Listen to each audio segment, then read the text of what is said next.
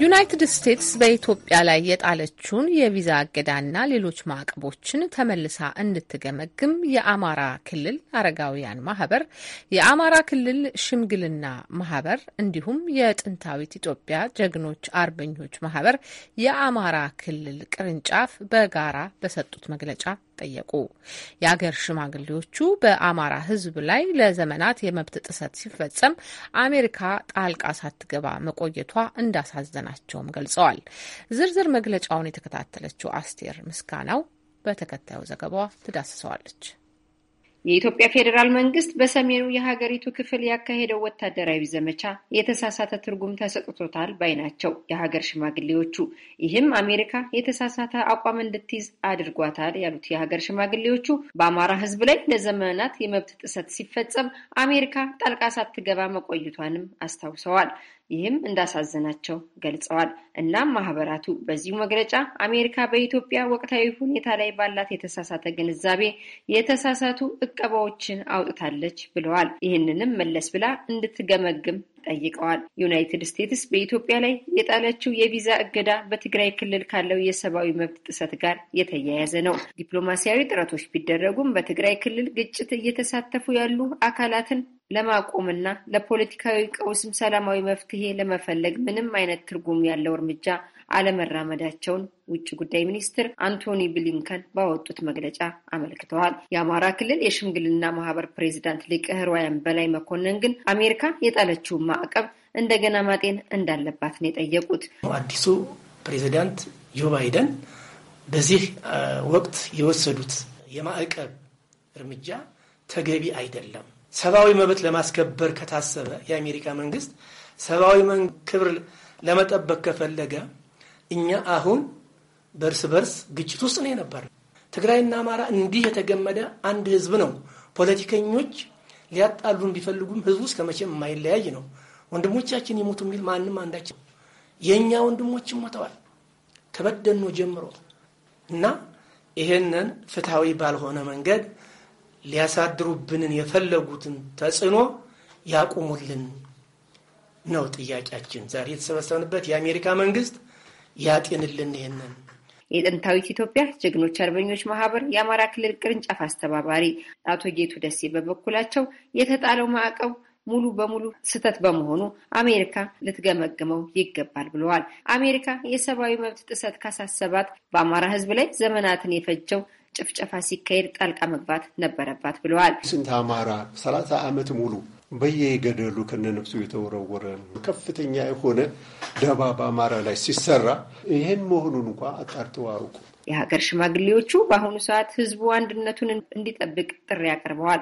ሁላችንም ለዚች ሀገር አንድነት የአንድነታችን መለያና አርማ የሆነው ወይም ሁለተኛው ደግሞ ድላችን የህዳሴ ግድባችን ለማስጨረስ በምንም ይሁን በምን ቁልሾ ይኖራል፣ መኮራረፍ ይኖራል። አንድ እንሁን። ወጣቱም አንድ ሆኖ ፖለቲከኞችም የየራሳቸውን አጀንዳ ይዘው ለምርጫቸው የራሳቸውን ስራ ይስሩ። ምርጫው በሰላም እንዲጠናቀቅ ይስሩ። የተሸነፈ አሜን ብሎ እንዲቀበል ካሁኑ ይዘጋጁ እና ይህችን ሀገር ለማስቀጠል ይህችን ሀገር ማስቀጠል ማለት ደግሞ ከድህነት መውጣት ነው። ኢትዮጵያ እየደረሰባት ያለው በደል ይሄ ነው። ስለዚህ ይሄንን በደል በጋራ ድምፅ እናንተም እና እናሰማ ማለት ይችላሉ። ስለዚህ ምሁራኖቻችን የድርሻቸውን ከተወጡ እንደነዚህ አይነት አባቶች ደግሞ ይሄው የጀመሩትን ነገር ካስቀጠሉ ወጣቱ ይህንን ተከትሎ ደግሞ ከሰራ በተለይ የኛ ሀገር የውስጥ ችግር በምን ላይ ነው አሁን በምን ሁኔታ ላይ ነው ያለ ስንል በዘር ላይ በብሔር በሃይማኖት በምን ላይ የተመሰረተ ሆኖ ነው የምናገኘው። ስለዚህ ይሄ የዘር ፖለቲካ የትም ስላላደረሰን ቆም ብለን አንዴ መመካከር መቻል አለብን።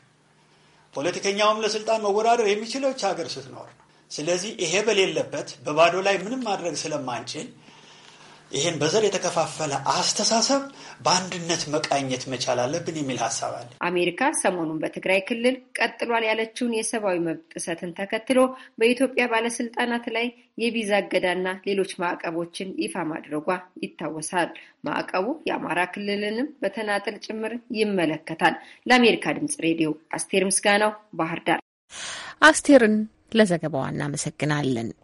በሌላ በኩል የዩናይትድ ስቴትስ የውጭ ጉዳይ ሚኒስተር አንቶኒ ብሊንከን በአሁኖቹና በቀድሞቹ የኢትዮጵያና የኤርትራ መንግስት ባለስልጣኖች እንዲሁም በአማራ ክልል ኃይሎችና በህወሓት አባላት ላይ የቪዛ ማዕቀብ መጣሉን በተመለከተ ከሁለት ሳምንት በፊት ባወጣው መግለጫ ማዕቀቡ መጣል ያስፈለገበትን ምክንያት ሲገልጹ ዩናይትድ ስቴትስ በኢትዮጵያ ትግራይ ክልል ባለው ቀውስና ለኢትዮጵያ ሉዓላዊ ግዛትና ብሔራዊ አንድነት አደጋ በሆኑ ሌሎች ችግሮች ጥልቅ ስጋት አላት ብለዋል።